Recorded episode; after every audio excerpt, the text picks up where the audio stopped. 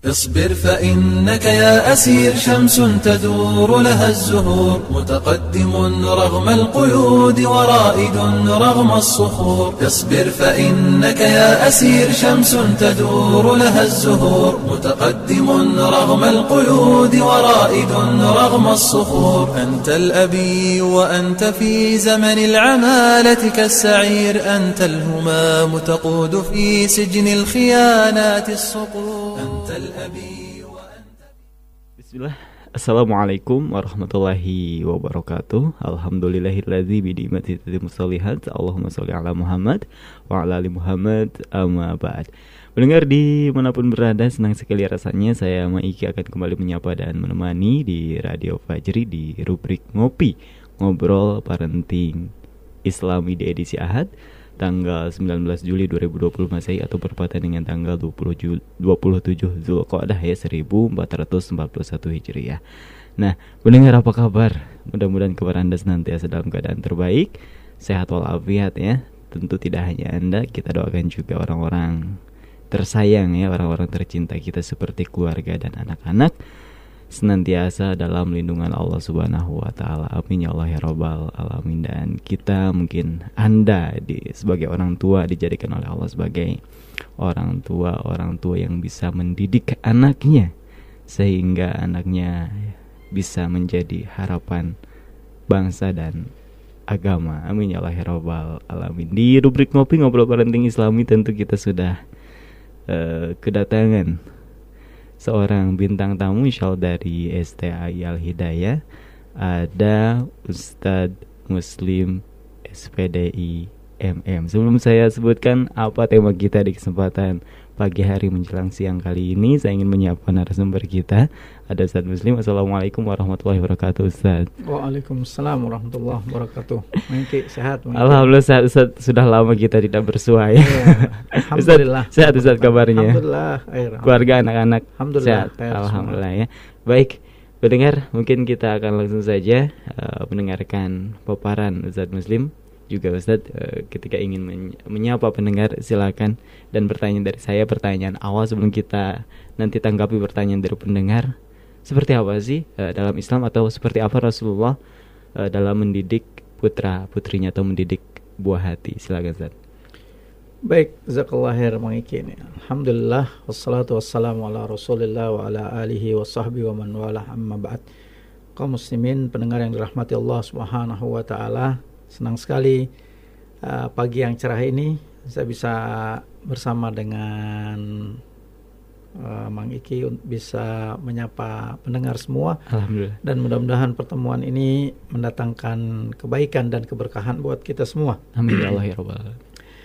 Kalau kita mulai dari apa yang tadi disampaikan, ditanyakan oleh Mang Iki bagaimana Rasulullah SAW dalam mendidik buah hatinya, tentu kita harus pahami dulu konsep dasar tentang buah hati itu yang dijelaskan oleh Allah Subhanahu wa taala dan oleh Rasulullah sallallahu alaihi wasallam. Sebab dari situlah kita berangkat untuk bagaimana tanggung jawab kita sebagai orang tua, tanggung jawab sebagai ya yang turut akan dimintai pertanggungjawabannya oleh Allah Subhanahu wa taala kelak. Ya kan, kalau kita lihat ayat Al-Qur'an dalam surat At-Tahrim itu begitu tegas sekali Allah Subhanahu wa taala minta kepada kita ya, yang sudah sama-sama kita hafal ayatnya. Ya Allah Subhanahu wa taala berfirman, ya ayyuhalladzina amanu qu anfusakum wa ahlikum nara. Wahai orang-orang yang beriman, jagalah diri kalian, jelas gitu. Jaga diri kalian, wa ahlikum, dan keluarga kalian. Nah, keluarga di sini katakan yang paling terdekat adalah istri dan anak-anak. Ya, dan kalau kita mau mengkerucutkan metode pembahasan kita di kesempatan kali ini ya tentu dengan anak-anak tadi. Berarti itu ada perintah Allah kepada kita semua untuk menjaga. Kalau kita di sini adalah itu konteksnya adalah kepala keluarga. Tapi secara umum ya, karena ibu juga bagian dari orang tua, maka tentu keluarga perintah Allah itu Yang diminta adalah suami dan istri, yakni orang tua yang berpredikat sebagai seorang tua gitu ya, dimintai pertanggungjawabannya oleh Allah Subhanahu wa taala, bukan cuma diri mereka tapi keluarga mereka. Ya, konteks dalam pembahasan kali ini adalah anak-anak. Jadi ini bagian dari tanggung jawab kita, itu yang pertama. Kemudian kalau kita lihat lagi dalam ayat surat At-Tagabun ya, ayat ke-14 dan ke-15 itu Allah Subhanahu wa taala memberi kabar kepada kita bahwa buah hati itu ada poin yang sangat besar kalau kita tadi tidak mau memperhatikan apa yang Allah Subhanahu wa taala perintah untuk dijaga dari siksa api neraka, bukan cuma sekedar dari jaga kesehatannya, jaga pendidikannya, jaga psikisnya ya, jaga dari hal-hal yang misalkan pergaulan bebas, narkoba dan sebagainya. Bukan cuma itu, tapi dari hal yang paling dasar. Apa itu? Yakni dijaga dari siksa api neraka. Ya.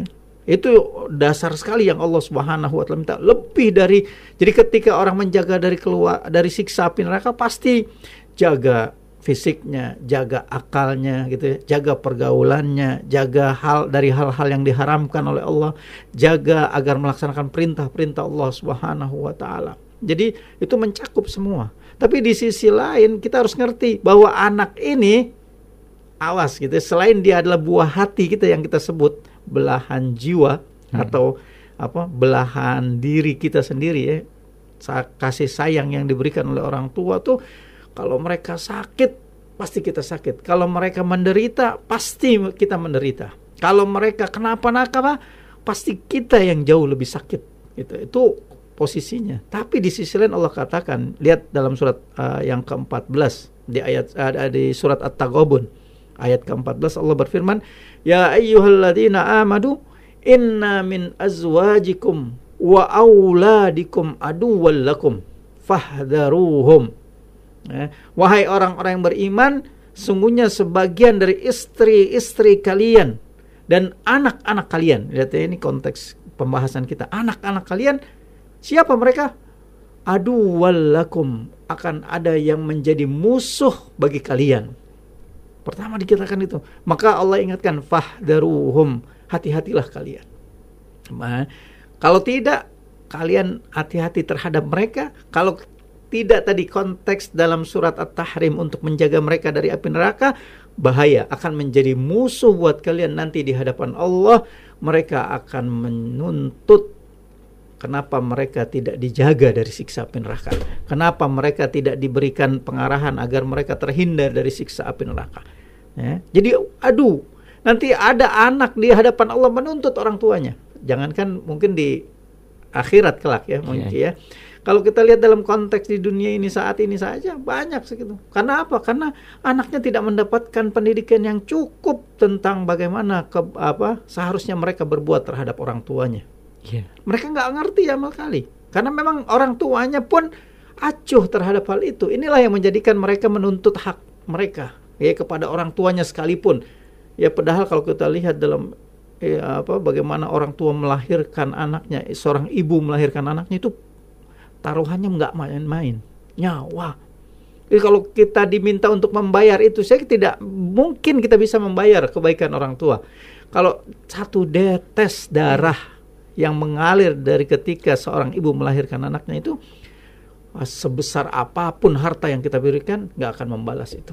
Gimana dengan jasa-jasa yang lain? Bapak kita yang mencukupi kebutuhan fisik kita semuanya, mulai dari kecil ya, bertahun-tahun, bahkan puluhan tahun, bahkan sepanjang hayat kita, masih saja orang tua mengkhawatirkan kehidupan kita. Sampai kita sudah menjadi orang pun boleh dikatakan ya, istilahnya, tetap saja orang tua gimana kabarnya, bagaimana kondisi kamu, terus diperhatikan dari waktu ke waktu. Tapi kalau tidak, ya begitu tuh ya, sampai begitu kondisinya. Tapi ada anak-anak yang karena kurang perhatiannya, kurang pendidikannya, akhirnya menjadi musuh buat mereka semua. Nah, ini tentu kita nggak mau itu ya.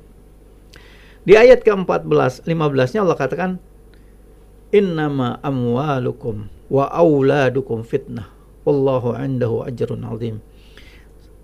Sesungguhnya harta kalian dan anak-anak kalian, aulad, ya, harta kalian itu dan anak-anak kalian itu fitnah buat kalian, cobaan, ujian buat kalian. Jadi bukan cuma sekedar buah hati, tapi dia juga bisa menjadi fitnah buat kalian. Kalau kalian salah di dalam mendidik mereka, kalau kalian salah dalam memberikan kasih sayang kepada mereka, berlebihan dalam masalah keduniaan dan kurang diperhatikan tentang akhlak, agama dan akidah mereka, awas, kalian akan terfitnah. Berapa banyak kita lihat, Bang Eki dan pendengar sekalian, orang tua yang jatuh ke dalam kenistaan, terjebak di dalam kemaksiatan, keharaman yang dilarang oleh Allah karena membela untuk kepentingan anaknya. Ya, ingin memberikan kesenangan buat sang anak, ya. Kita lihat di berita dan fenomena di masyarakat kita, bahwa anak ketika menuntut sesuatu dari orang tuanya bela-belain, istilah kata. Untuk apa? Untuk memenuhi kebutuhannya. Sampai orang nggak punya uang untuk beli motor, dipinjemin, gitu ya. Sampai kalau perlu, kalau dia sakit sang anak, biarlah orang tua yang sakit, gitu ya. Apa saja semuanya dibela-belain. Itu orang tua, subhanallah. Satu hal yang sangat besar. Nah, kalau kita salah ini mendidik mereka, kita akan jatuh ke dalam kemaksiatan, kita jatuh ke dalam pelanggaran. Berapa banyak orang korupsi, memakan harta orang lain tanpa hak, ya, dengan sebab tuntutan dari orang tua, anak-anaknya. Anak ingin sekolah di tempat yang elit, anak sekolah ingin di luar negeri, padahal kita tahu berapa, ya, pendapatan orang tuanya.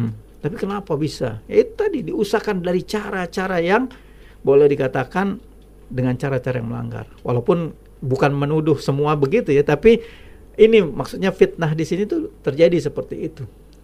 Ya, bahkan meminta sesuatu tadi, minta kendaraan, minta tempat tinggal, semua ya dibela-belain hanya untuk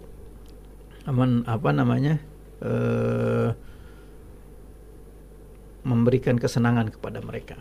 Nah, padahal ya di ayat yang lain Allah Subhanahu wa taala juga menjelaskan tentang bagaimana seorang beriman ketika dia meminta kepada Allah Subhanahu wa taala untuk diberikan kebaikan atas keluarganya, ya, istri dan anak-anaknya. Dalam surat Al-Furqan ayat 74 itu Allah berfirman, "Walladzina yaquluna rabbana hab lana min azwajina wa dzurriyyatina qurrata a'yun waj'alna lil muttaqina imama." Ini doa kita. Setiap saat kita berdoa kepada Allah, kita angkat tangan kita, kita minta pagi, siang, sore, malam, gitu ya. Ya Allah, berikanlah kepada kami istri-istri kami dan keturunan kami, anak-anak kami, qurratu a'yun, ya, sebagai penyedap pandangan mata kami, gitu kan, sebagai penyejuk jiwa kami, ya. Bukan fitnah, bukan adu, gitu ya. Tadi kan dikatakan adu, musuh, bukan juga menjadi fitnah, tapi menjadi penyejuk. Jadi mendapatkan anak itu yang taat kepada Allah, akidahnya lurus, ya.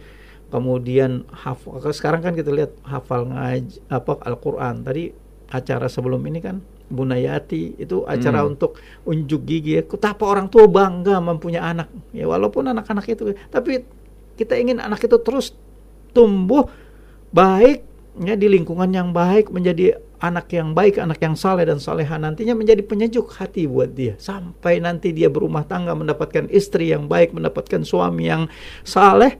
Itu kebanggaan orang tua, kesenangan orang tua, apalagi sampai mereka nanti dikumpulkan bersama-sama di dalam jannah Allah Subhanahu wa taala. Ini gimana caranya? Ya harus dididik dengan baik.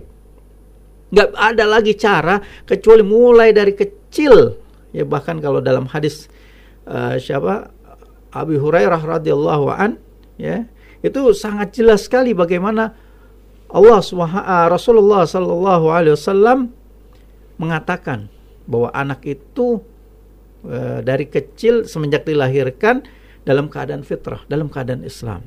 Maka orang tuanya lah yang menjadikan dia Yahud, Nasara atau Majus, gitu. Ini kan bentukan pendidikan yang diberikan. Jadi bagaimana kita harus mendidik anak dengan baik?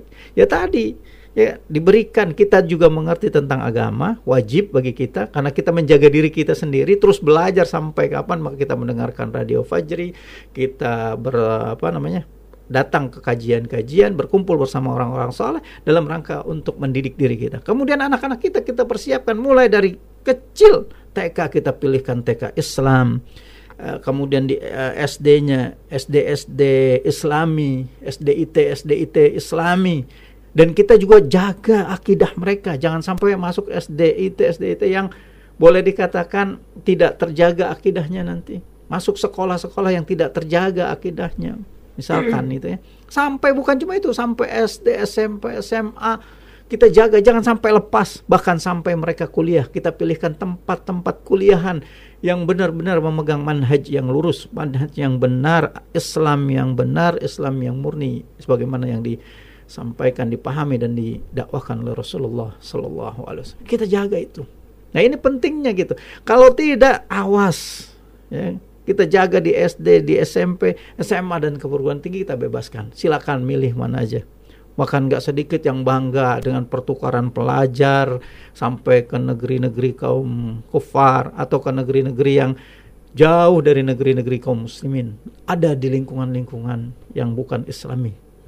Tapi kita jadikan bangga. Awas nanti kalau dia jadi fitnah atau dia akan jadi musuh bagi kalian di hadapan Allah kelak. Kalau tidak di dunia, nanti di akhirat akan narik-narik kita. Ketika kita mau masuk surga, ditarik. Ya, kenapa? Bapak dulu tidak pernah mendidik saya, tidak pernah memberitahu saya. Iya, Bapak kasih saya ekonomi, kasih pendidikan yang baik, tapi cuma dunia. Akhiratnya mana? Sampai saya tidak bisa menjawab pertanyaan Allah, tidak bisa mempertanggungjawabkan apa yang saya lakukan di dunia, karena Bapak dan Ibu tidak pernah memberikan saya pendidikan yang baik. Maka kalau kita lihat Rasulullah SAW tadi ya, petunjuk Rasulullah SAW dalam mentarbiah anak-anak, ya tentu kalau kita bicara tentang sosok agung, ya qudwah kita, kecintaan kita semua, Rasulullah Muhammad SAW, tidak bisa disempitkan hanya keluarga beliau, karena beliau qudwah buat kita semua. Pasti bicaranya itu bicara yang sangat luas, bagaimana Rasulullah mendidik anak-anak. Jadi anak-anak itu mulai dari kecil dididik oleh Rasulullah sallallahu alaihi wasallam, disampaikan. Ya, lihat hadis dari Ibnu Abbas radhiyallahu anhuma ya, ketika bersama beliau diboncengi ya, ini kebetulan anak paman beliau, jadi sepupu beliau, tapi memang usianya berbeda jauh. Ya, jadi anak Al-Abbas ini Abdullah Ibnu Abbas adalah sepupu Rasulullah. Ketika kecil maka disampaikan kalimat-kalimat yang begitu agung, yang ketika dia sudah mengerti, tumbuh menjadi seorang anak-anak ya, yang sudah bisa mumayyiz, sudah mumayyiz itu sudah mengerti mana yang baik dan yang buruk, mana yang secara nalurinya disampaikan, dididik. Sampai Rasulullah SAW mendidik tentang yang kita kenal, ya gulam, inni u'allimuka kalimat. Ya wahai anak, ya aku akan mengajarkan kepadamu beberapa kalimat. Ihfadillah, jagalah Allah, yahfadka. Nah, Allah senantiasa akan menjaga Anda. Ihfadillah tajidhu tujahaka. Kalau engkau jagalah Allah, maka engkau akan dapati Allah di mana saja. Idza sa'alta fas'alillah wa idza sta'anta fasta'in billah. Jika engkau meminta, mintalah hanya kepada Allah. Jika engkau memohon pertolongan, mohonlah pertolongan hanya kepada Allah. Lihat, satu ajaran di mana Rasulullah SAW menekankan kepada seorang anak yang masih bersih, seorang anak yang masih polos, untuk tidak menggantungkan kepada orang lain, tidak meminta kepada orang lain, minta sama Allah Subhanahu wa Ta'ala. Ini pendidikan yang sangat dalam, yang sangat dasar, tapi membentuk pribadi-pribadi yang sangat kuat nanti ke depannya. Ya, yang enggak orang bilang sekarang enggak cengeng gitu. Enggak mudah patah arang, tidak mudah baperan gitu. Kuat ya, karena diberikan pelajaran yang dasar. Dikatakan jaga ya, jaga Allah, jaga batasan-batasannya, jaga syariatnya, Allah akan menjaga Anda. Ya, jaga Allah ya. Nanti Anda akan ada pengingat ya dimanapun kau akan dapati Allah akan menjaga Anda ya. Mau makan ingat Allah, bukan ingat Allah ingat melo bukan, tapi ingat ini halal atau haram, ini Allah murka atau tidak murka, begitu maksudnya. Ketika ingin melangkah, ingat ini langkah yang dimurkai atau diridhai oleh Allah. Ketika mengambil, ini hak saya atau bukan, Allah ridha atau tidak, begitu. Melihat, berbicara, itu semuanya begitu. Sampai Allah katakan jangan minta kecuali Rasulullah katakan jangan minta kecuali pada Allah, jangan mohon pertolongan kecuali mohon pertolongan. Sampai tawakal ya diajarkan semuanya oleh Rasulullah sallallahu alaihi wasallam. Ya, hadisnya diriwayatkan oleh Imam Tirmidhi. Ada lagi yang lain ya, di meja makan ketika Rasulullah bersama anak tiri beliau ya, Umar bin Abi Salamah. Ya, ketika itu beliau mengatakan sendiri, Umar sendiri yang mengatakan, ya, kuntu gulaman fi hajri Rasulullah sallallahu alaihi wasallam. Dahulu waktu aku kecil, aku berada dalam didikan Rasulullah sallallahu alaihi wasallam. Ya. Wa kanat yadaya tatishu fi sahfah. Dan dahulu aku ketika makan tuh tangannya ke mana-mana gitu, ngambil sana ngambil sini gitu. Biasa anak-anak. Tapi diingatkan oleh Rasulullah sallallahu alaihi wasallam, ya gulam, samillah wa qul bi yaminik wa qul mimma yalik. Bayangkan, ya wahai anak, makanlah dengan menyebut nama Allah, sebut bismillah ya. Kita ajarkan kepada anak-anak kita mulai kapan tuh ya, kita paling tahu tentang kondisi anak kita. Ketika mereka sudah bisa bicara setahun dua tahun, sudah bisa diajarkan itu gitu ya. Benar gak? Bukan lagi besar, setahun dua tahun tiga tahun sudah mulai bisa mendengar dengan baik, sudah bisa mengucap, ajarkan yang ringan. Nah, dan ini juga mengandung arti kan semua hal yang bisa diucapkan dengan mudah oleh seorang anak saat itu ya diajarkan gitu. Ya doa harian-harian tuh, doa-doa yang ringan itu membiasakan dia. Makan dengan tangan kanan itu ajaran Islam, tapi pendidikan di sini yang dipentingkan, pendidikan yang begitu harus ditanamkan mulai semenjak mereka mulai mengerti tentang sesuatu kehidupan ini. Diajarkan bahwa tangan kiri nggak boleh, tangan kanan harusnya memakan, memberi, meminta, mengambil dari orang gitu ya, agar dia biasa nanti ke depannya. Jadi nggak ada lagi istilah dia memang kebot Ustadz gitu ya, atau memang apa orang bilang kidal gitu ya, nggak ada istilah itu. Sampai makan pun dimaklum karena dia kidal semuanya gitu, nggak, karena kebiasaan gitu. Kalau dibiasakan kidal ya jadi kidal. Ya, kiri maksudnya kidal ya, takut bahasa orang dulu kalau bahasa Jakarta kebot tangan kiri maksudnya gitu. Jadi itu diajarkan. Ini juga kita diminta untuk itu oleh Rasulullah SAW. Lihat lagi tentang sholat, sampai umur 7 tahun baru perintahkan untuk sholat. Murru auladakum bis sholah wa huwa sab'a sinin wa huwa abna sab'a sinin. Ya, ketika dia anak-anak berumur 7 tahun perintahkan sholat. Bahkan wadribuhum, pukul mereka atas keengganan mereka untuk sholat.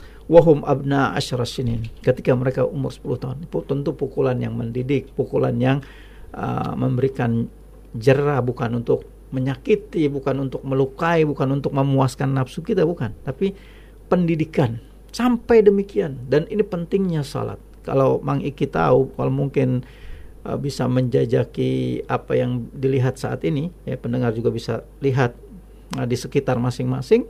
Itu banyaknya orang meninggalkan salat saat ini disebabkan karena dahulu tidak mendapatkan pendidikan yang baik dari orang tua mereka. Bahkan mungkin kalau dahulu kita katakan banyak orang tua, dan bahkan sekarang banyak orang tua juga yang nggak salat. Bagaimana mereka mau merintahkan anaknya salat kalau dianya tidak salat? Dan banyak juga orang-orang tua yang salat tapi tidak memerintahkan anaknya untuk salat. Asik dengan kesolehan pribadi, asik dengan kesolehan dirinya, lupa dengan masyarakatnya, lupa dengan sekitarnya. Dan mungkin ini karena jebakan dari dunia barat, sampai asik dengan kehidupan pribadi, sampai anak istrinya pun nggak pernah diingatkan tentang kebaikan. Naudzubillah. Lihat ini Rasulullah SAW. Perhatikan itu. Wafarriqu bainahum fil madaji, sampai pisahkan tempat tidur mereka. Ya, ketika umur 10 tahun perempuan, laki-laki dengan laki-laki, itu diajarkan dalam didik gitu kan. Begitu seterusnya sampai besar pun semua, sampai kita memilihkan sekolah, ya. Anak-anak tadi saya sudah katakan, ya di mana dia sekolah, dijaga, teman-temannya itu diperhatikan, dengan siapa mereka bergaul. Karena pergaulan itu kan kata Rasulullah, seorang mukmin itu bisa dilihat dari teman dekatnya agamanya. Yeah. Kalau teman dekatnya seorang penjual minyak wangi, tentu kebaikan-kebaikan yang akan dia dapat. Kalau pandai besi temannya, pasti dia akan mendapatkan keburukan-keburukan. Minimal bau yang tidak enak kata Rasulullah SAW akan tersengat, akan tercium darinya. Nah ini perhatikan, sudahkah kita sudah melakukan itu untuk anak-anak kita? Ya mungkin di SD kita jaga, di SMP kita jaga, kita perketat. Tapi SMA dengan perkuliahan, ya udah mulai itu. Mulai apa? Ah, dia sudah dewasa, sudah mandiri. Seakan-akan tanggung jawab orang tua itu cuma sampai balik. Setelah itu mereka tidak bertanggung jawab lagi. Tidak. Kalau hadis Rasulullah secara umum dikatakan apa? Ya, jika engkau melihat satu kemungkaran, man ra'a minkum munkaran falyughayyir biyadihi. Itu kepada siapa? Orang umum. Kalau Anda melihat satu kemungkaran, rubahlah dengan tangan Anda. Fa illam yastati fa bilisani, fa illam yastati fa biqalbi, wa dzalika ad'aful iman, kata Rasulullah sallallahu alaihi wasallam. Ya. Jadi kalau enggak bisa dengan tangan, dengan lisan. Kalau enggak dengan ingkari dalam hati. Itu untuk siapa-siapa saja yang melihat kemungkaran dilakukan oleh orang lain, maka wajib pertama kali dia mengingkari dengan hatinya. Kemudian mendakwahkannya, kemudian kalau dia punya kekuasaan, dia rubah dengan tangannya. Gitu, dengan kekuasaan dia.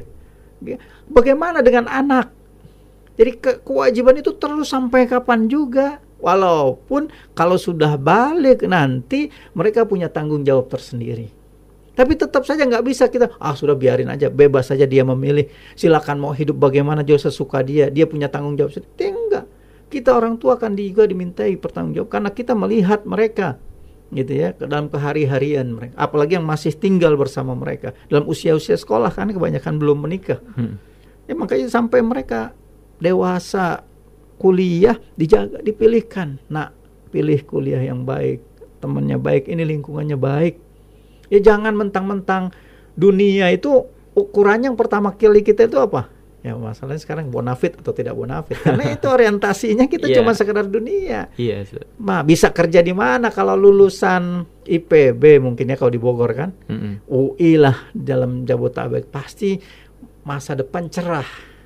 Kalau kita balik ke STIA tadi, kalau STIA kira-kira kemana nih gitu ya. Itu kita selalu menakutkan itu, tapi nggak berpikir yang jauh tadi tentang yang pertama kali anak katakan, tentang masa depan yang paling akhir dan menentukan segala kehidupan kita nanti selama-lamanya. Apakah akan masuk jannah dengan kenikmatan yang abadi atau masuk neraka dengan kesengsaraan yang abadi. Na'udzubillah min dzalik. Ini penting dipikirkan dan ini adalah keberuntungan yang sangat besar. Lihat Bang Iki, coba perhatian pendengar, perhatikan dalam, coba ditadaburi tentang surat Al-Imran ayat 185 ya.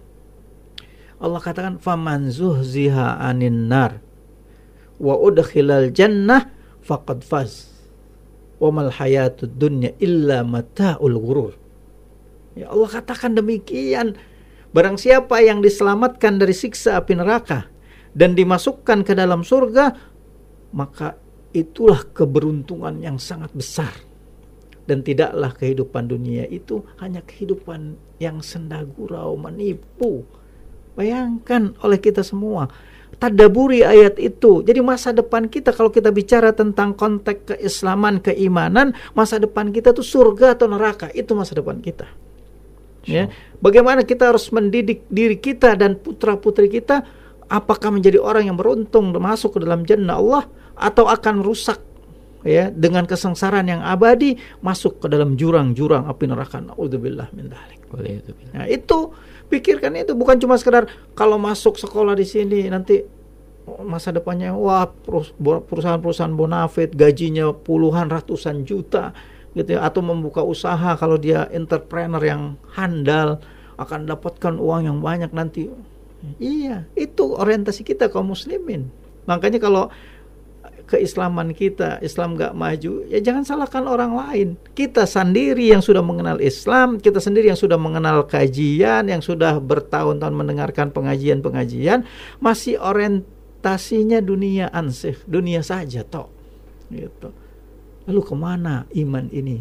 Nah ini tentu kalau kita lihat hadis-hadis Rasulullah, demikianlah Rasulullah memberikan bukti kepada kita semua tentang perhatian beliau kepada anak-anak, pendidikan yang beliau berikan kepada anak-anak gitu ya.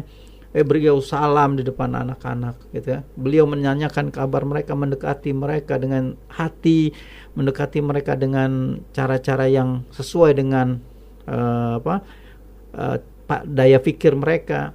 Itu dilakukan oleh Rasulullah SAW untuk apa? Untuk menyelamatkan mereka. Tentu paling besar adalah semuanya orientasinya akhirat di sisi Allah Subhanahu. Nah, inilah seharusnya kaum muslimin kita semua, terkhusus kita saat ini ya, yang masih diberikan kehidupan oleh Allah Subhanahu wa taala, untuk memperhatikan itu. Mudah-mudahan Allah selamatkan diri kita, menyelamatkan keluarga kita, dan dengan mendidik pendidikan yang baik insyaallah mendapatkan keberkahan dari Allah Subhanahu wa taala. Saya rasa itu Mang Iki untuk pembukaan.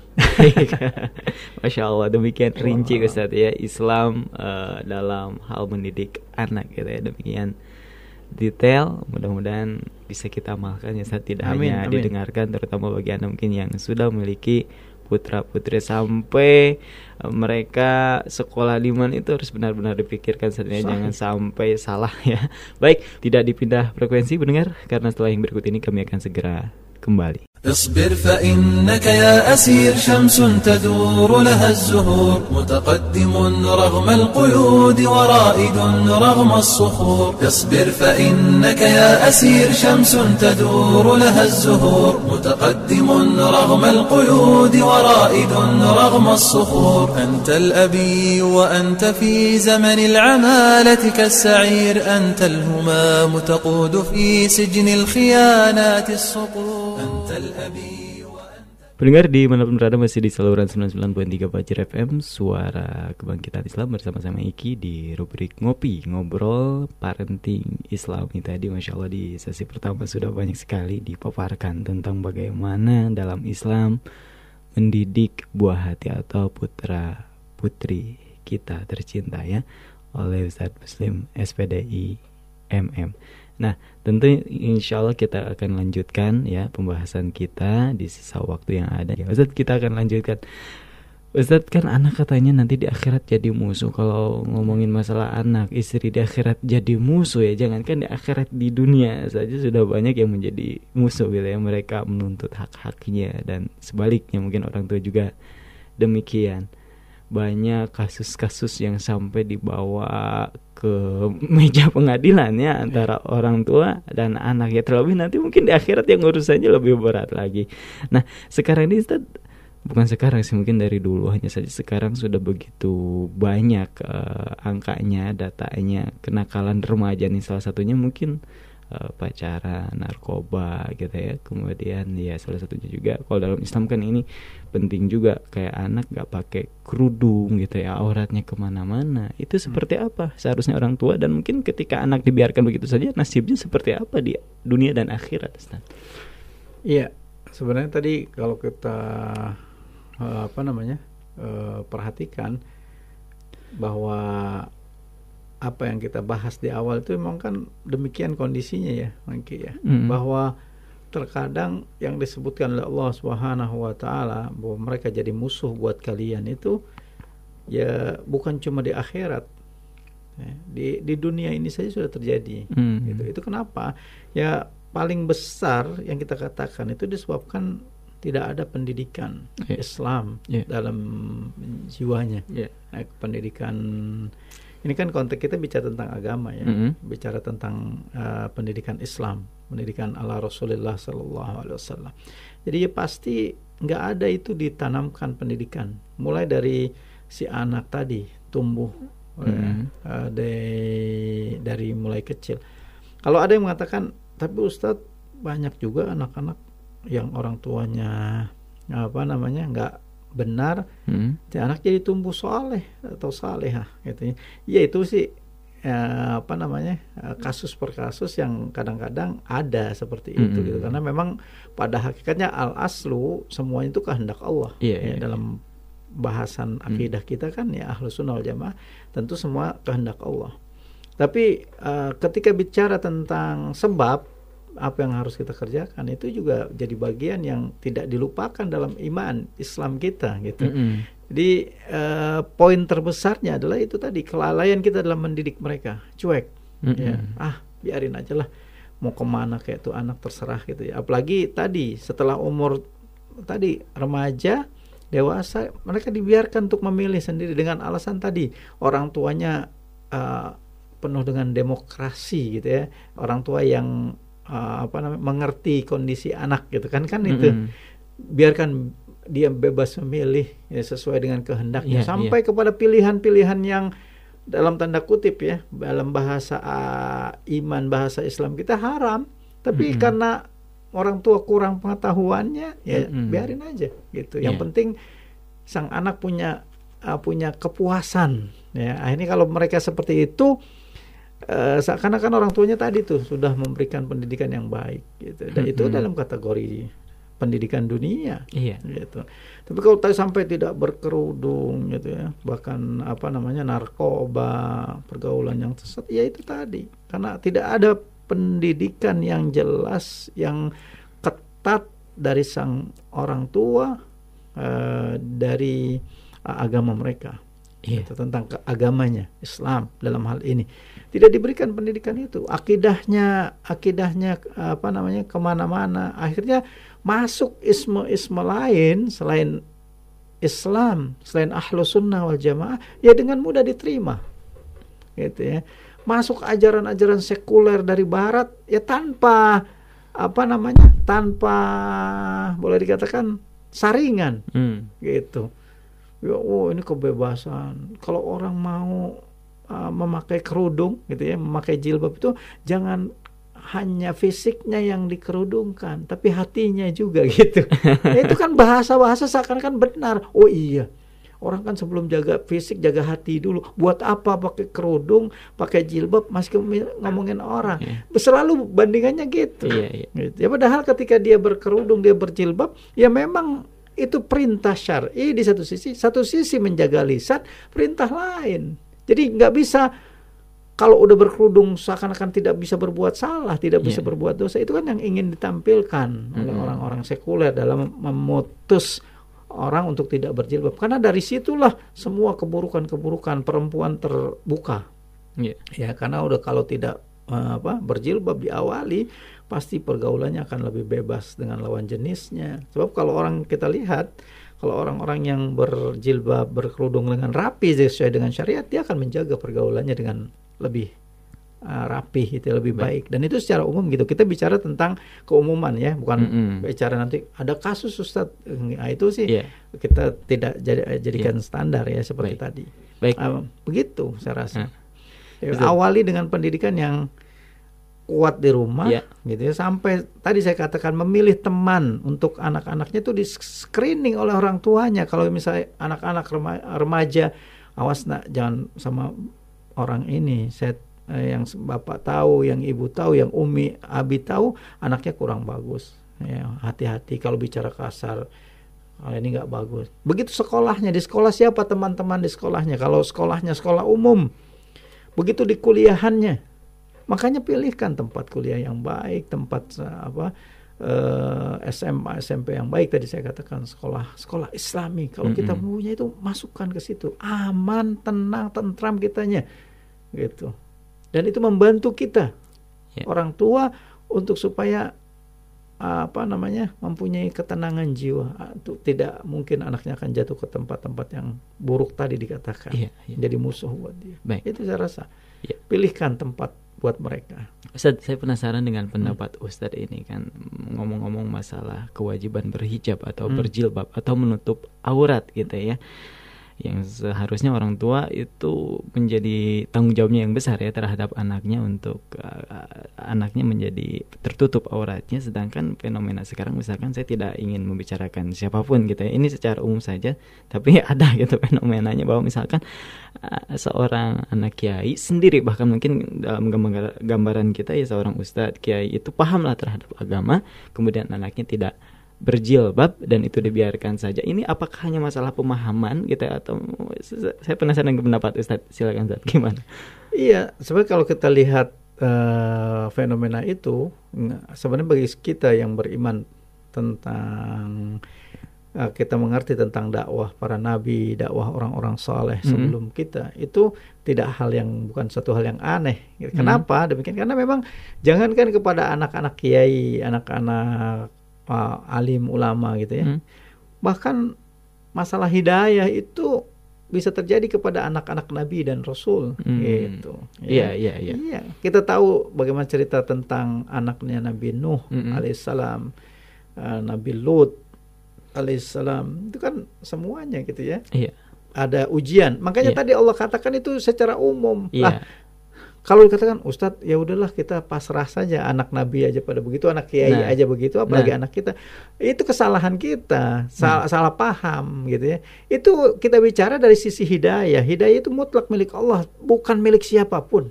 Nah ini kalau bicara tentang hal itu. Tapi di sisi pendidikan tadi, ayat tadi dengan jelas, jaga mereka, awasi mereka, pendidik mereka dengan didikan yang Islam, karena perintahnya kita ku anfusakum wa ahlikum nara. Ketika kita sudah berusaha dengan kuat sebagaimana para nabi, para rasul melaksanakannya, baru semuanya serahkan kepada Allah gitu. Itu takdirnya seperti itu, kauninya begitu. Tapi secara syar'inya kita diminta untuk itu, jaga, didik mereka, kawal mereka ya. Jangan sampai melepas. Kalau apalagi tadi masalah jilbab ya yang disinggung. Ya. Karena memang pada intinya dari awal kurang didakwahkan tentang itu sendiri. Ya kalau dikatakan mungkinkah ada kesalahpahaman seorang, ya mungkin saja. Ya kesalahan-kesalahan itu bisa terjadi pada siapapun, tidak menjadi anti salah kalau dia sudah bergelar ulama, sudah bergelar kiai atau seorang ustadz, tidak. Makanya qudwah kita pasti harus kita lampaui yang paling tinggi, yang paling atas siapa? Rasulullah sallallahu alaihi wasallam. Beliaulah yang sudah dijadikan oleh Allah sebagai standar buat kita semua. Nah, untuk itu kesanalah kita mengaca, kesanalah kita melihat ya, gitu. Jadi semua hal kita sandarkan ke sana. Ini harusnya kuliahnya masih berapa SKS nih kalau panjang gitu. Iya. Karena emang harus terus berkelanjutan gitu. Baik, ya. Ustaz, iya, jadi masalahnya memang menjadi standarisasi biasa buat masyarakat umum, jadi patokan bahwa dia juga ya seperti itu, padahal kita tidak harus berpacu kepada mereka gitu ya. Kita tetap acuannya adalah Rasulullah SAW, Al-Quran dan Sunnah ya. Baik, Ustadz, kita lanjutkan kebiasaan orang tua salah satunya, apalagi terhadap anak bontot atau anak bungsu gitu, adalah memanjakannya. Sehingga kan salah satu efek dari anak terlalu dimanja, dia akhirnya jadi ogoan, jadi manja gitu ya. Apa tuh ogoan?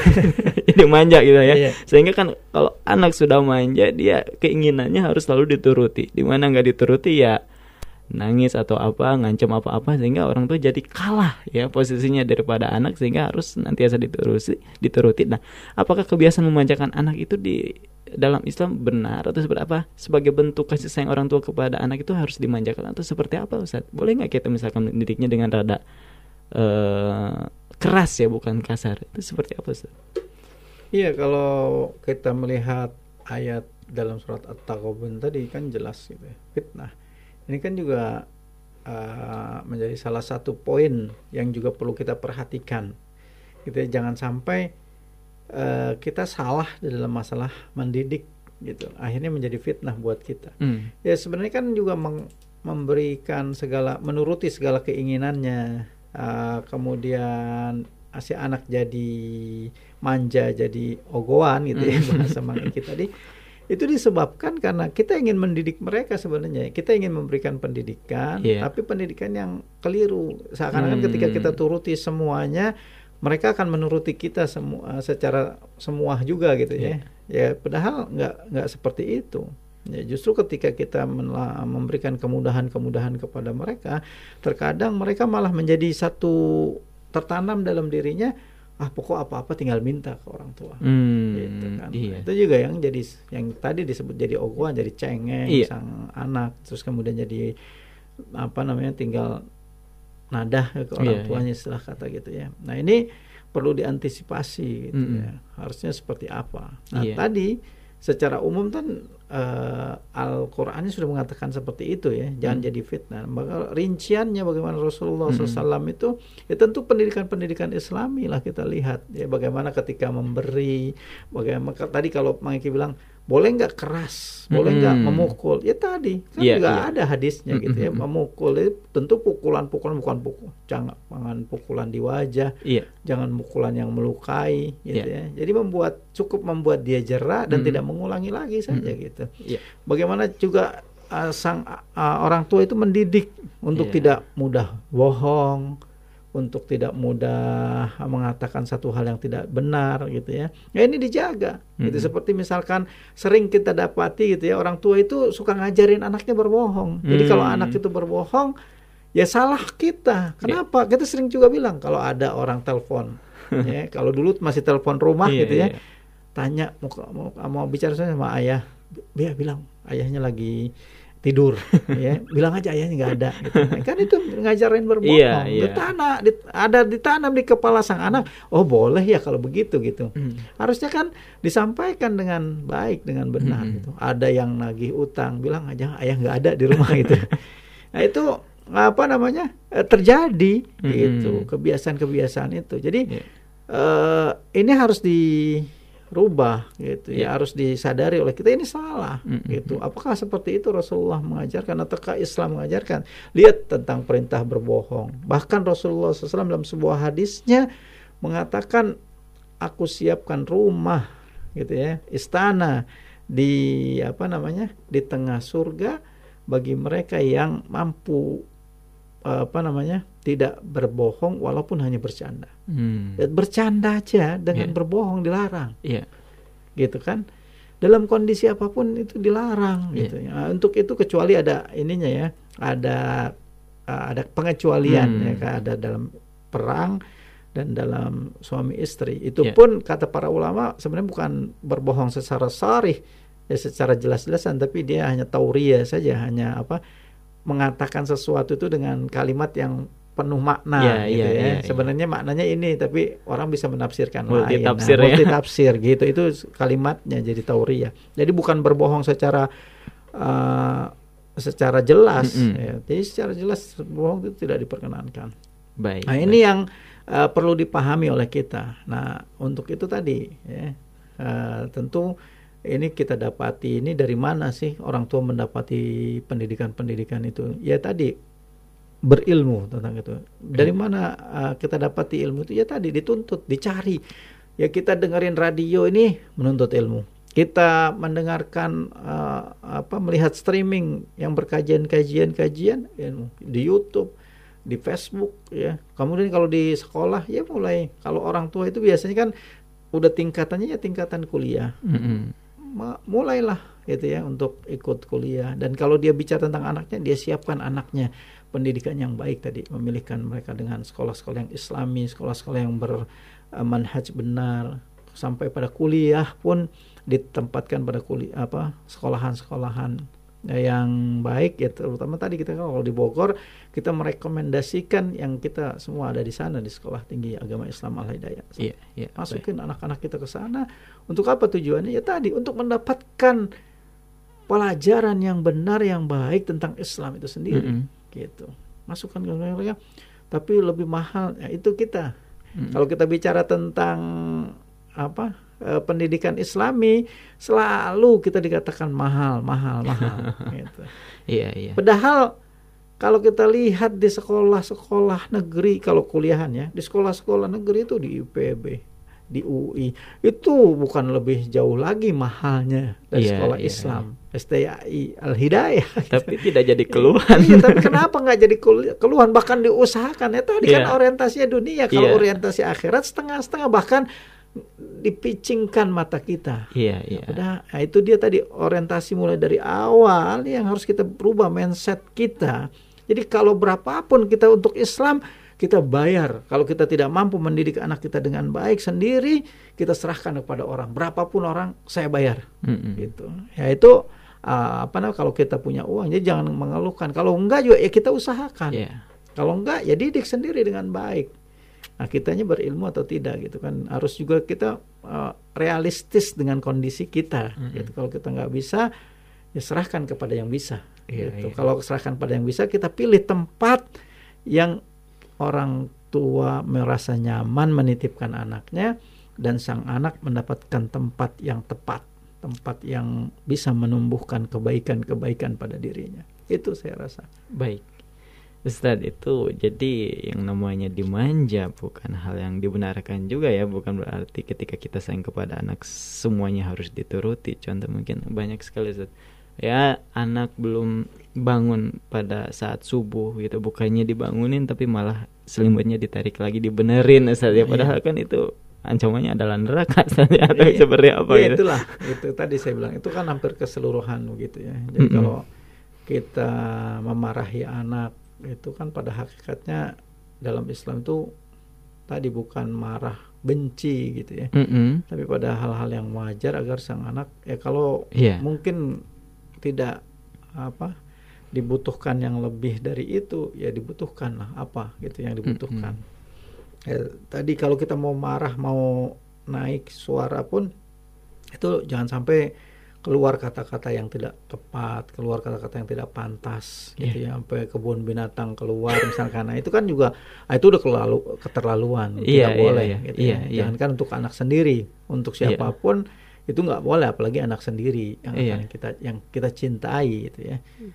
Itu juga nggak boleh. Tapi kalau kita juga kelewat sayang, akhirnya sampai sang anak salah, sampai sang anak tadi tidak melakukan kewajiban-kewajiban syariat, kita maklumkan, ini kita sudah menyiapkan mereka untuk menjadi musuh buat kita, untuk menjadi fitnah buat kita. Kita sudah menyiapkan itu. Jadi kalau nanti ada apa-apa dengan sang anak, kitalah yang akan dimintai pertanggungjawabannya yang paling besar nanti sisi Allah Subhanahu wa taala. Baik, karena realitanya saya juga sering dengar gitu bahwa orang tua yang Ustadz bilang mulutnya jadi kebun binatang ketika marah-marahi anak gitu, itu ada gitu. Mungkin mungkin orang anak itu mengikuti contoh Ustadz ya, kayak Ustadz tadi bilang. Mungkin saya ada analogi lain bahwa orang tua ingin anaknya kalem, nggak suka marah-marah, penyabar, tapi orang di saat yang sama dia ngajarinya jangan suka marah-marah kamu dengan ada emosi gitu. Baik, nah Ustadz kan ada istilah guru kencing berdiri, murid kencing berlari, atau mungkin bagaimana bayangan akan lurus sedangkan bendanya bengkok. Gitu, itu metode tauladan lah atau contoh itu dalam Islam seperti apa Ustadz? Iya, tentu kalau kita mau katakan tadi teladan ya, tentu dalam Islam juga sudah diajarkan. Kalau kita teladan yang disebutkan oleh Allah Subhanahu wa taala ada dua gitu ya di dalam Al-Qur'an tuh. Pertama kepada Nabi Ibrahim alaihissalam yang disebutkan bahwa beliau adalah suri tauladan, dan kepada Rasulullah SAW Muhammad SAW gitu ya, yang juga Allah tegaskan bahwa beliau seorang teladan. Laqad kana lakum fi rasulillahi uswatun hasanah, bahwa sungguh pada diri Rasulullah ada suri tauladan yang hasan, yang baik gitu ya. Jadi semuanya kita contoh. Makanya tadi kalau kita bicara tentang Rasulullah bagaimana mendidik anak, ya pasti kita bicara bagaimana secara umum gitu, pendidikannya. Bagaimana Islam mengajarkan. Tapi di ayat yang awal tadi dibacakan ya dalam surat At-Tahrim juga kan sebenarnya ada teladan, makna yang tersembunyi, yang tersirat gitu kan. Dikatakan ku anfusakum wa ahlikum nar. Jaga diri kalian dan keluarga kalian. Jadi ketika kita belum memerintahkan sang anak untuk sholat, kan kita juga diminta oleh Allah untuk sholat gitu loh. Ya, kalau hal yang besar aja seperti itu, ya semua tentu yang kecil-kecil juga begitu. Walaupun ya namanya tadi manusia, kita sering ngelihat hanya menjadikan contoh yang buruk-buruk saja, orang tuanya begini begitu ya, nah, hal-hal yang kecil. Tapi secara umum kehidupannya begitu, maksudnya dia itu teladan buat keseluruhannya, gitu. Dilihat, ya, diperhatikan isi ayahnya gimana, ibunya gimana. Kalau sekali-kali dia salah, sekali-kali dia jatuh dalam kesalahan, ya wajar manusia. Gitu. Tapi secara umum dia harus jadi teladan. Ya, tadi sebelum sang anak benar, dia dulu benar karena ada perintah di situ untuk menjaga dirinya dulu sebelum anak-anaknya dari siksa api neraka. Dan itu naluriah manusia seperti itu semuanya. Mang Iki, kalau ini di tempat ini ada kejadian ya yang menghebohkan, misalkan naudzubillah min dzalik gempa. Coba apakah bilang Mang Iki akan bilang ke saya, "Ustadz lari, Ustadz ada gempa." Enggak akan itu. Ya pasti Mang Iki lari duluan. Ya saya juga, saya akan lari duluan gitu. Begitu juga kita sama anak-anak kita. Kalau ada kejadian gempa dahsyat, pasti kita akan lari duluan dari rumah kita masing-masing. Baru setelah kita dalam kondisi tenang, sadar, baru ingat istri kita, anak-anak kita, teman kita, orang tua kita gitu. Itu kan karena tadi diperintahkan kita nalurianya jaga dulu diri kita. Gitu. Itu fitrah manusia begitu. Jadi menyelamatkan diri didahulukan daripada menyelamatkan orang lain. Nah, itu karena perintahnya pun Allah tegas itu. Ya ayyuhalladzina amanu qu anfusakum wa ahlikum nar. Jaga diri kalian dan keluarga kalian. Baru setelah dirinya dijaga, baru keluarganya. Jadi dia dulu menjadi teladan, dia dulu melaksanakan. Jadi jangan sampai dia mengucapkan satu perbuatan yang dia tidak kerjakan. Apa ancamannya? Kabura maktan indallahi an taqulu ma la taf'alun. Ya, kalian mengatakan apa yang tidak kalian kerjakan. Kemurkaan Allah sangat besar. Kabura maktan gitu ya, sangat besar sekali murka Allah Subhanahu wa taala. Bagi siapa? Tadi bagi orang-orang yang suka salat dia enggak salat gitu ya. Gitu. Nyuruh orang berbuat baik, dia absen alfa dari perbuatan baik tersebut. Nah itu naudzubillah min dzalik. Baik. Itu teladan. Iya kan sering juga kita dengar ya bahwa semua orang bisa memberikan nasihat tapi tidak semua orang mampu memberikan contoh gitu. Kayak orang tua ingin anaknya nggak ngerokok, tapi sambil nyuruhnya kamu jangan ngerokok, dia pelunyun udut misalkan Ustadznya. Ini kan nggak, mungkin yang namanya perbuatan itu lebih menginspirasi daripada perkataan Ustadz. Benar, iya kadang-kadang ya gitu, makanya orang katakan dakwah bilhal, dakwah dengan bahasa tubuh kita ya, dengan kondisi kita semua, itu biasa lebih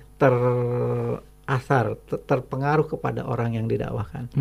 Ya kita sebenarnya tidak usah mencontohkan anak itu ke masjid. Kalau setiap saat dengar adzan kita ke masjid, insya Allah sang anak juga akan pasti dengan mudah. Ya besok dia bilang, Abi saya ikut ya. Insya Allah. Jadi nggak sebenarnya seperti itu ya. Tapi ya itu tadi kadang-kadang kita juga suka salah dan keliru, di mana kita tidak mencerminkan itu. Gitu. Jadi sebenarnya idealnya sebelum orang lain melaksanakan, kalau itu kebaikan kita dulu melaksanakan. Kalau kita melarang orang lain dari keburukan sebelum orang lain meninggalkan, ya kita dulu meninggalkan. Kita seperti contoh merokok. Ya kita sudah tahu itu buruk, dan setiap kita orang tua nggak mau ngelihat anak-anak kita merokok. Tapi kenapa kita masih merokok? Itu pertanyaan yang kalau Anda bilang saya udah kecanduan, bohong. Anda tidak sayang sama anak Anda. Anda tidak sayang sama keluarga Anda. Gitu pada hakikatnya. Bohong kalau Anda bilang susah melepaskannya. Nggak ada yang susah. Dan semua juga banyak yang mengalaminya. Dahulu perokok tapi bisa meninggalkannya. Dahulu minum keras sekarang meninggalkannya. Dulu berbuat zina sekarang meninggalkannya. Dulu berbuat syirik, berbuat kekufuran sekarang meninggalkannya. Banyak orang-orang seperti itu. Lihat Umar bin Khattab radhiyallahu anhu, seorang yang terbaik dari umat ini, yang imannya kalau dia lewat setan cari tempat yang lain. Sebelumnya membunuh anak perempuannya, menguburkan anak perempuannya hidup-hidup, dilakukan. Tapi itu masa dahulu ditinggalkan semua. Nah itu kalau kita mau niat ingin anak kita baik, tinggalkan yang buruk.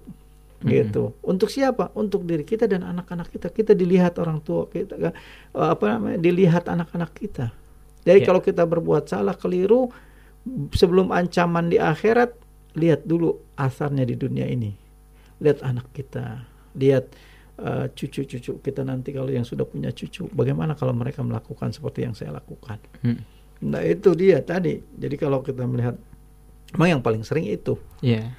Nggak mau ngeliat anaknya ngerokok, tapi dia sendiri ngerokoknya nggak selesai-selesai, gitu ya, nggak tamat-tamat dari dulu. Itu dengan ya alasannya macam-macam, nah, kecanduan lah segala macam, sulit lah berpikir kalau nggak merokok.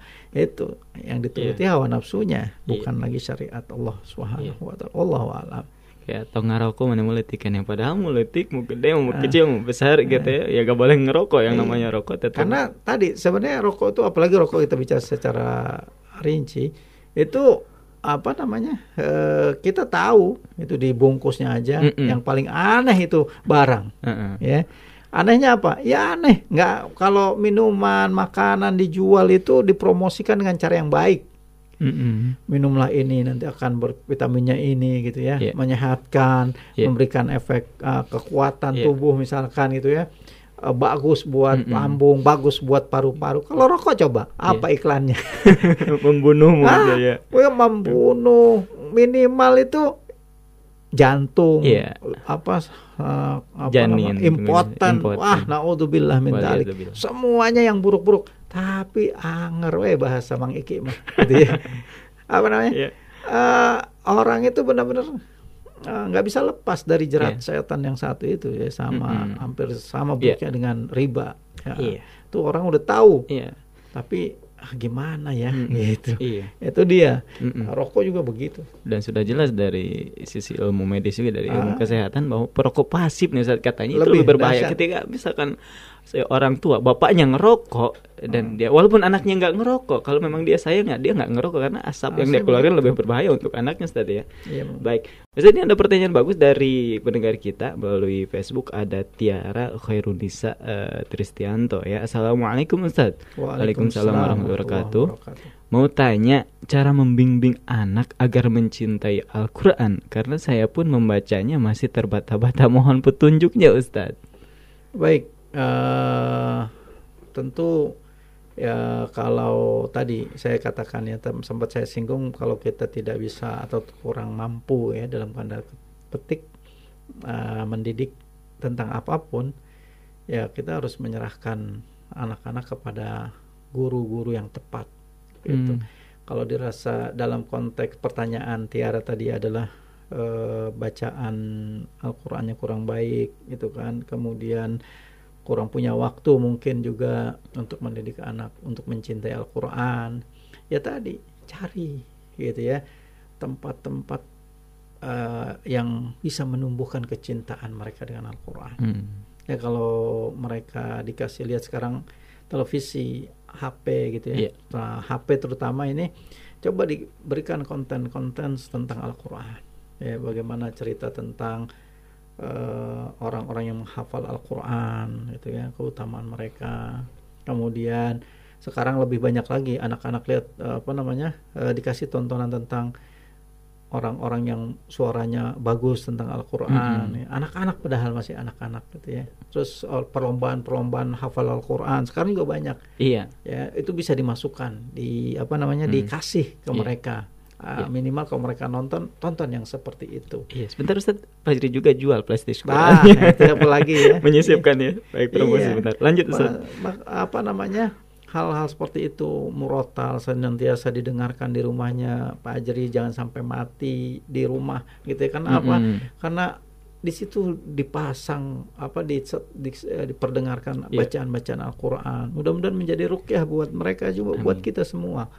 Kemudian pilihkan, tadi saya berulang-ulang mengatakan, pilihkan tempat-tempat untuk mendidik mereka agar mereka tidak lepas dari Al-Qur'anul Karim ya, dari sekolah-sekolah tadi ya. Kalau kita punya banyak sekolah di sini, ada SDIT Al-Hidayah ya, kemudian SD apalagi sini ya, Suis gitu ya, ada STKD tingkat SMP dan SMA-nya, ada apa ma'had-ma'had kita banyak sekali di sini. Di tempat umum sebanyak-banyaknya itu juga kita dapat temukan gitu, yang bermanhaj bagus gitu ya. Ketika kuliah, ya saya tadi bilang kalau kuliah sudahlah masukkan ke STI Al-Hidayah gitu ya, untuk menjaga, bukan Ustadz fanatik, ya harus fanatik dalam hal ini. Masa saya bilang mendidik anak masukin aja ke Pakuan atau masukkan saja ke sekolah BINUS misalkan, kan nggak mungkin.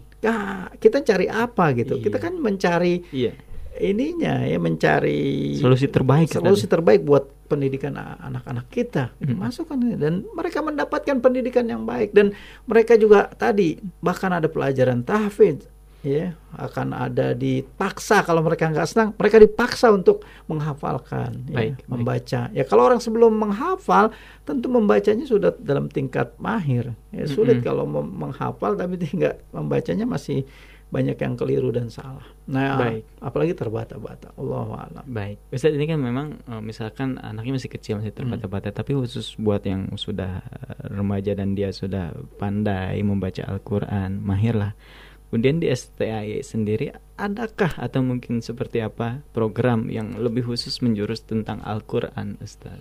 Iya, pertama tadi ya, kita ada jurusannya sendiri gitu kan. Jurusan ilmu Al-Qur'an tafsir gitu ya, itu ada gitu ya. Kemudian tentu kalau kita bicara tentang prodi yang juga menjadi bagian saya saat ini, prodi hukum Islam juga diajarkan di dalamnya tentang tafsir Al-Qur'an, kemudian tentang hafalan Al-Qur'an tetap ya. Ada hafalan Al-Qur'an yang juga diminta kepada mahasiswa-mahasiswa itu untuk biasa. Dan kalaupun mereka lebih hafalannya dari yang ditargetkan, mereka bisa terus setoran hafalan untuk menjaga hafalan-hafalan mereka. Ada disediakan khusus ustadznya tersendiri gitu ya, untuk mereka menyetorkan, bahkan dibimbing untuk terus bisa hafal sekian juz dari Al-Qur'an, bahkan menghafal secara penuh Al-Qur'an 30 juz gitu ya. Kita siapkan untuk itu gitu ya. Jadi orangnya, ustadznya ada gitu ya. Bahkan sekarang juga sedang kita kembangkan bagaimana untuk membumikan Al-Qur'an kepada masyarakat. Kita mengajak masyarakat ini untuk bersama-sama daurah-daurah tentang pensanatan Al-Qur'an. Masya Allah. Pensanatan Al-Qur'an dalam bidang bacanya gitu ya. Kita juga mengadakan itu gitu. Nanti sanad dari mana kita ada. Kemarin belum lama juga kita mengadakan itu ya, sebelum pandemi itu di bulan Januari atau Februari itu kita adakan di Sekolah Tinggi Agama Islam Al-Hidayah, bekerja sama tentu dengan yang event organizer lainnya, dalam rangka itu membumikan Al-Qur'an, mengenalkan Al-Qur'an kepada masyarakat secara luas gitu. Jadi memang ada ada bidangnya tersendiri yang menangani gitu. Jadi minimal kita bisa dengan legowo lah bahasa kita ya, untuk bisa mendidik anak kita kepada orang yang mempunyai keilmuan tentang hal tersebut. Kalau dari kecil ya alhamdulillah, tapi kalau sudah dewasa pun bukan berarti kita patah arang tadi, karena orang mukmin pantang patah arang sampai ajal datang menjemput ya, dan dia dalam keadaan diwafatkan dalam keadaan iman, dalam keadaan Islam. Gitu, sampai ujungnya sukses. Insyaallah. Ya, wallahu a'lam. Ustaz, ada pertanyaan terakhir dan ini cukup bagus juga ya. Insyaallah di kesempatan pagi hari ini pertanyaan pamungkas ya. Dari Neng Ipa masih melalui Facebook. Assalamualaikum warahmatullahi wabarakatuh. Waalaikumsalam warahmatullahi wabarakatuh. Afwan, Ustaz mau bertanya, apa benar untuk menjadikan anak seorang hafiz Quran itu tidak boleh karena paksaan, terutama dari orang tuanya? Mohon pencerahannya, Ustaz.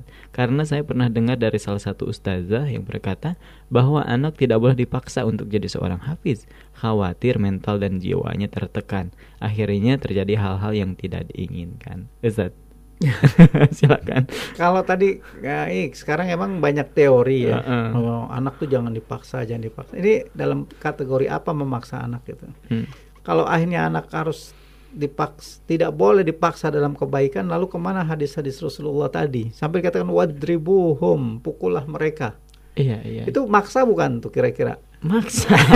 Ya, adakah lagi bahasa yang apa namanya syariat itu yang kurang jelas gitu ya? Mm-hmm. Jadi justru ketika mereka masih kecil itu perlu dipaksa. Sebab kalau tidak dipaksa nanti akan tumbuh dengan kebiasaan yang buruknya. Mm. Nah, mungkin saya paham maksud memaksa di sini. Jadi kata-kata memaksa yang tidak diperkenankan mungkin tuh boleh dikatakan memaksa dengan kata-kata yang kasar, kata-kata yang tidak senonoh lah tadi ya gitu bicara, atau dengan apa namanya ancaman-ancaman yang begitu menakutkan jiwanya mungkin kalau itu ya atau membuat sang anak depresi gitu ya, sang anak tertekan sekali. Nah mungkin bisa ya, tidak diperkenankan. Tapi kalau memaksa dalam artian kepada kebaikan, membiasakan kepada hal-hal yang baik ya, apalagi tadi membaca Al-Qur'an atau menghafalkan Al-Qur'an, ini perlu dipaksa dari awal. Kalau dia nggak senang karena lingkungan sekarang ini kurang mendukung, ya kita paksa untuk mendapatkan lingkungan yang baik gitu kan. Kita paksa dengan cara-cara yang baik, cara-cara yang mengkondisikan baik lingkungannya, teman-temannya. Itu kan juga memaksa gitu. Jangan sampai tadi saya bilang kebablasan, akhirnya tadi udah silakan memilih, karena kita biar sang anak memilih itu dengan sukarela, dengan kesenangan hatinya. Kalau dia senang insya Allah dia menggeluti. Ya kalau kesenangannya sesuai syariat. Kalau misalkan saya pengen masuk ini aja Umi melukis, seni lukis, lukisan patung, lukisan apa, nanti gimana tuh gitu. Dia senangnya itu, biarin aja Ustadz gitu kan. Terus sampai seni tari saja atau seni drama, biar jadi aktor, dia senang karena muyulnya ke sana. Terus kita diamkan demi demi tidak memaksa dan demi menuruti keinginannya agar bagus psikologi kehidupannya gitu. Apa kita mau begitu gitu kan? Ya tentu kita nggak mau gitu. Kita mengarahkan itu agar mereka dengan kondisi itu tumbuh menjadi baik. Sebab masa kecil itu sebenarnya dia nggak punya tekanan apa-apa. Belum ada masuk hal-hal yang aneh-aneh kepada dia. Coba bayangkan kita kasih HP, ya terserah dia nonton apa biar dia puas gitu. Nah kalau dia nonton yang enggak gimana? Atau kalau kita kecilkan dalam kategori umum memang tidak apa-apa ya, seperti misalkan nonton program-program yang boleh dikatakan dalam Islam banyak membazirkan waktunya. Terus kita bilang nggak apa-apa ya, kalau nonton lawakan, nonton hal-hal yang artis itu yang sekarang apalagi sedang rame-rame lagi membuat YouTube gitu kan. Terus kita bolehkan saja bebas deh. Yang penting bukan yang porno, yang penting bukan kekerasan. Terus dengan dalih itu kita bebaskan saja kan, enggak juga. Tetap saja kita harus mengarahkan ini enggak bisa dalam Islam. Ini enggak boleh dalam Islam gitu ya. Dan kita harus mensterilkan itu dari segala hal untuk anak-anak kita.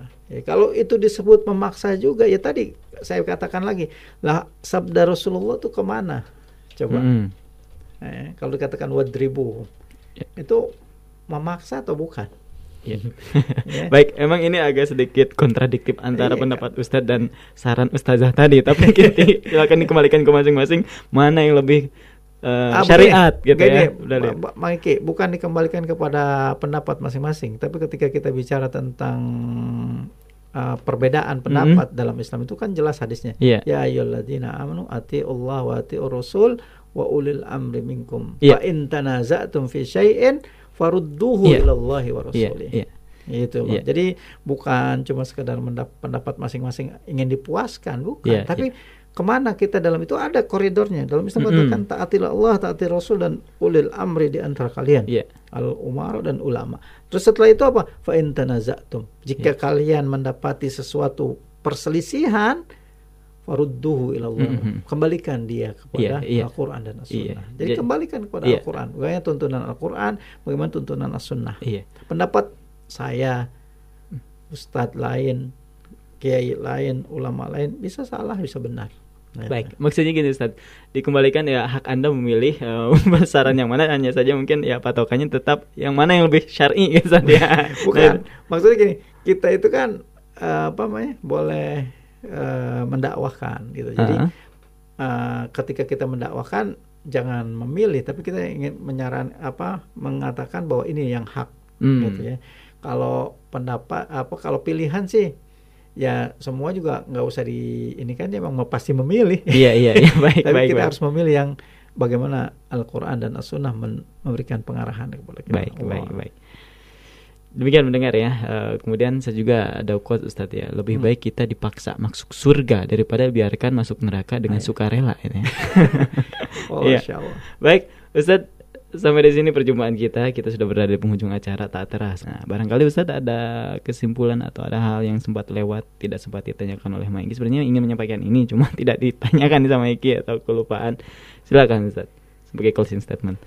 Baik, closing statement ya, orang bilang tadi saja saya katakan bahwa mungkin ketika kita ingin mendapatkan anak-anak kita adalah anak-anak yang sejalan dengan kita, taat kepada kita, baik ya, baik dunia dan akhiratnya, dan insya Allah bersama-sama Allah kumpulkan kita nanti di jannahnya ya, dalam surganya.